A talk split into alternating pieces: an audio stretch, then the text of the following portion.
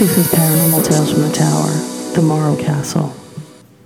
80 years after the new era wrecked, on September 7, 1934, another catastrophe took place on the strip of beach that now is Asbury Park. By this time, it was world famous as a playground and summer destination. 1934 was a bad year for most people. Then again, it was only one in a string of bad years. The Great Depression was in full swing, and Asbury Park was not immune to it.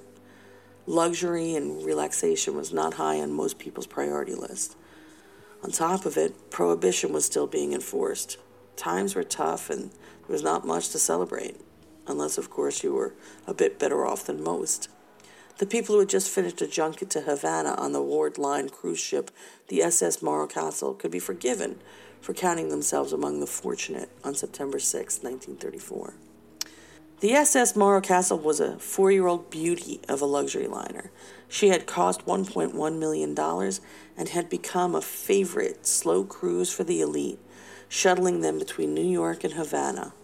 On September 7, 1934, she had 538 passengers and crew and was approaching the Jersey coastline on her return voyage from Cuba.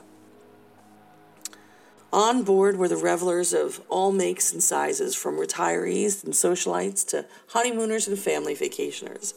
As was customary, there would be a last night of frivolity before the ship coasted smoothly into New York Harbor early in the morning of September 8th. Passengers, dressed in their finest, prepared for a final evening of partying. After all, the ship was still in international waters and therefore free from U.S. prohibition restrictions on alcohol.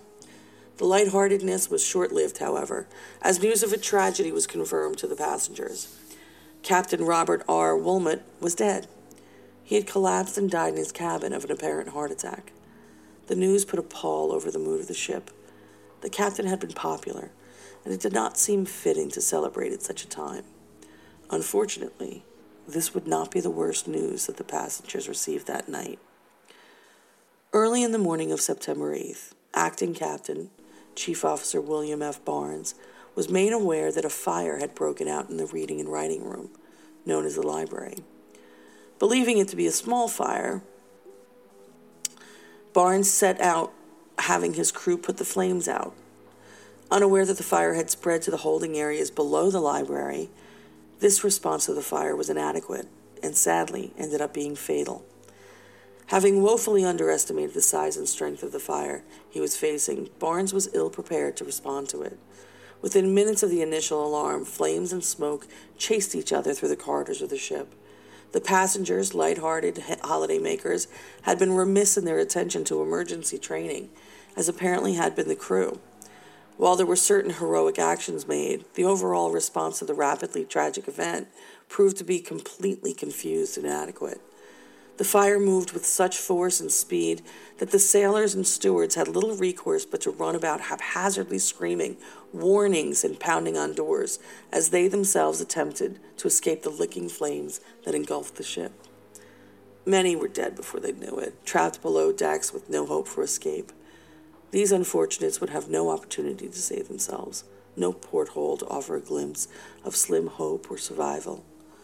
The descriptions of the conditions below deck after the fire was put out are almost impossible to read all the way through. Like many maritime disasters, the newspapers were filled with stories of heroism and heartbreak.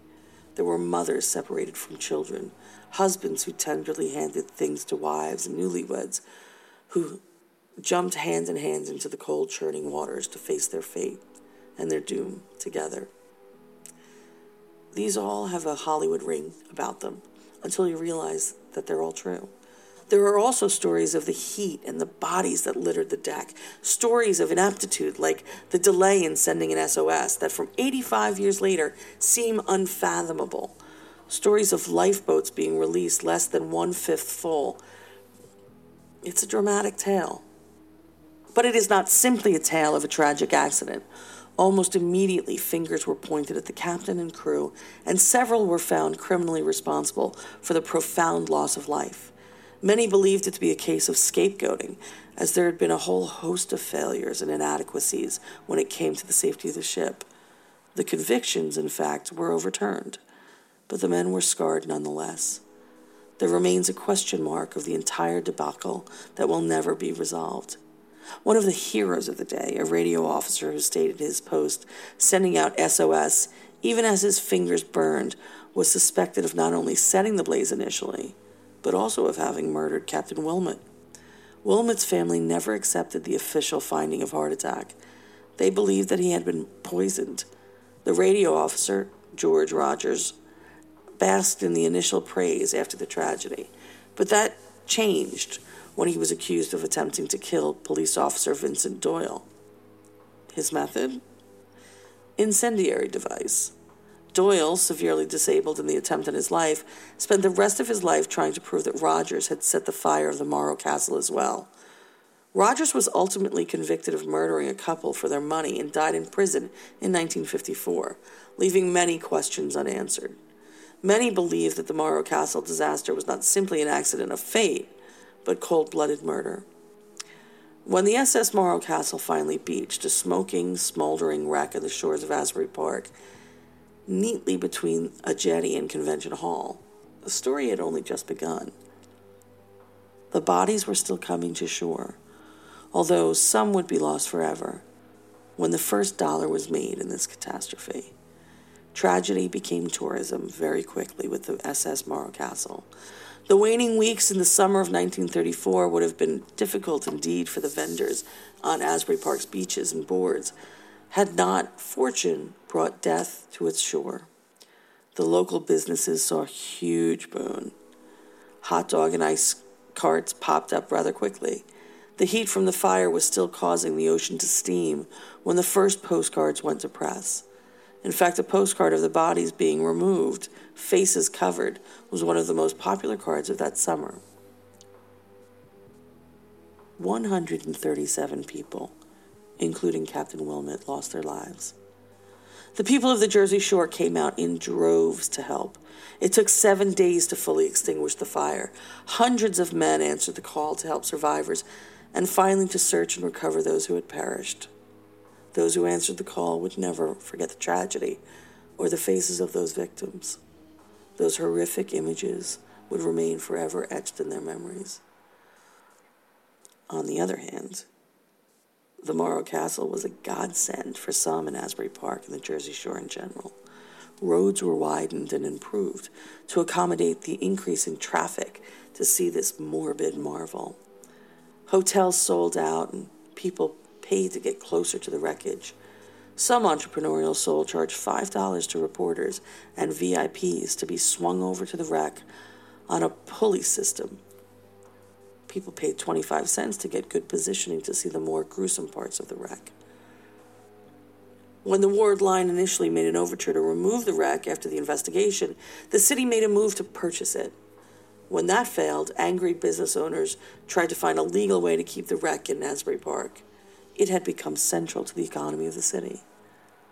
Never mind, of course, that some of the cinders remaining in the belly of that beast were undoubtedly human remains. It's almost impossible today to understand how large an event this truly was. We look back on the immediate capitalization of tragedy and think perhaps this foolishness left a mark on Asbury Park. It has been said, after all, that Asbury Park was cursed. Might not this low water mark have left some kind of karma dead? More than 250,000 people came to see the wreck of the new year in the first week. So, if in fact Asbury Park entered into some kind of deal with the devil, it did not do it alone. It is true that Asbury Park has had some lean years since the Morro Castle. Perhaps it's fitting that in, it, in its resurgence of the city, a memorial has been erected to the victims of the SS Morro Castle. As we have said before, tragic death leaves a mark on the environment, and there was certainly plenty to go around. Legend has it that when the bodies were taken off the ship or washed ashore, they were placed on the stage of the Paramount Theater. This 1,800 seat, newly restored venue was brand new in 1934, better suited for the follies than the gruesome staging of a morgue, but it was close and it was available.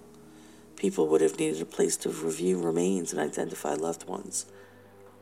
Many of the bodies are buried in Mount Prospect Cemetery in Neptune, New Jersey. Today, the North Beach of Asbury Park can seem a lonely stretch, although it's coming back. The boardwalk extends, but the life of it does not fully reach and follow. In summer months, it's beautiful, it's protected, where sunbathers, surfers, swimmers, and fishermen share the bounty that the spot has to offer. And yet, there's a forlorn quality to the beach. People will tell you that the ocean seems to let out a low moan on nights in September.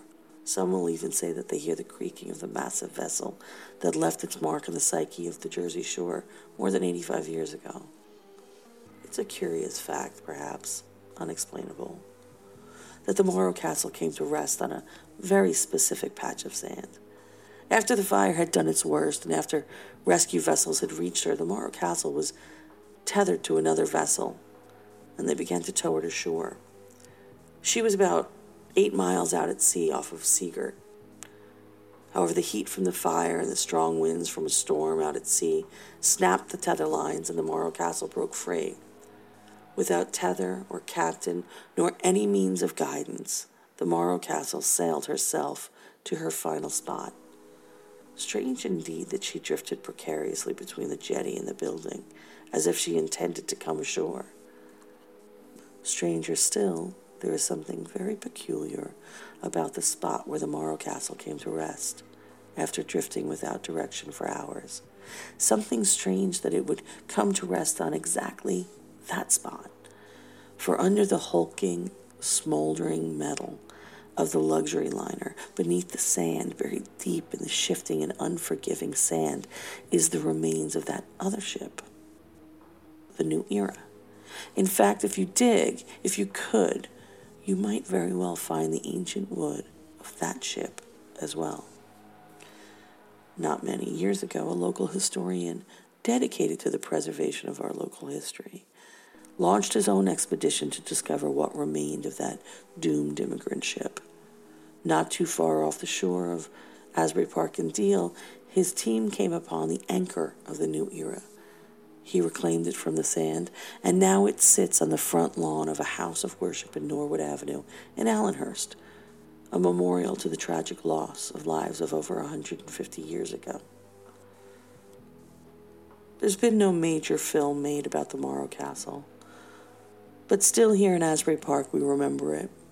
We commemorate its loss each year in September.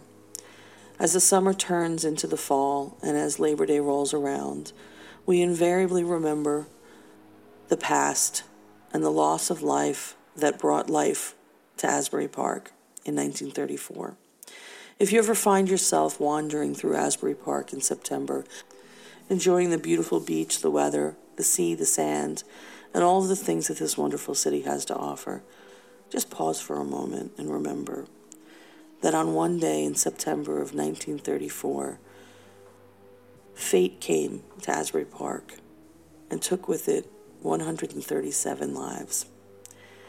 Stop by the memorial and just give them a moment of silence. Just remember. Because whether or not ghosts exist and whether or not they walk, the past continues to haunt us. And as long as we continue to respect it and remember it, we can be at peace with those spirits. You have been listening to Paranormal Tales from the Tower. I'm Kathy Kelly. Thank you for listening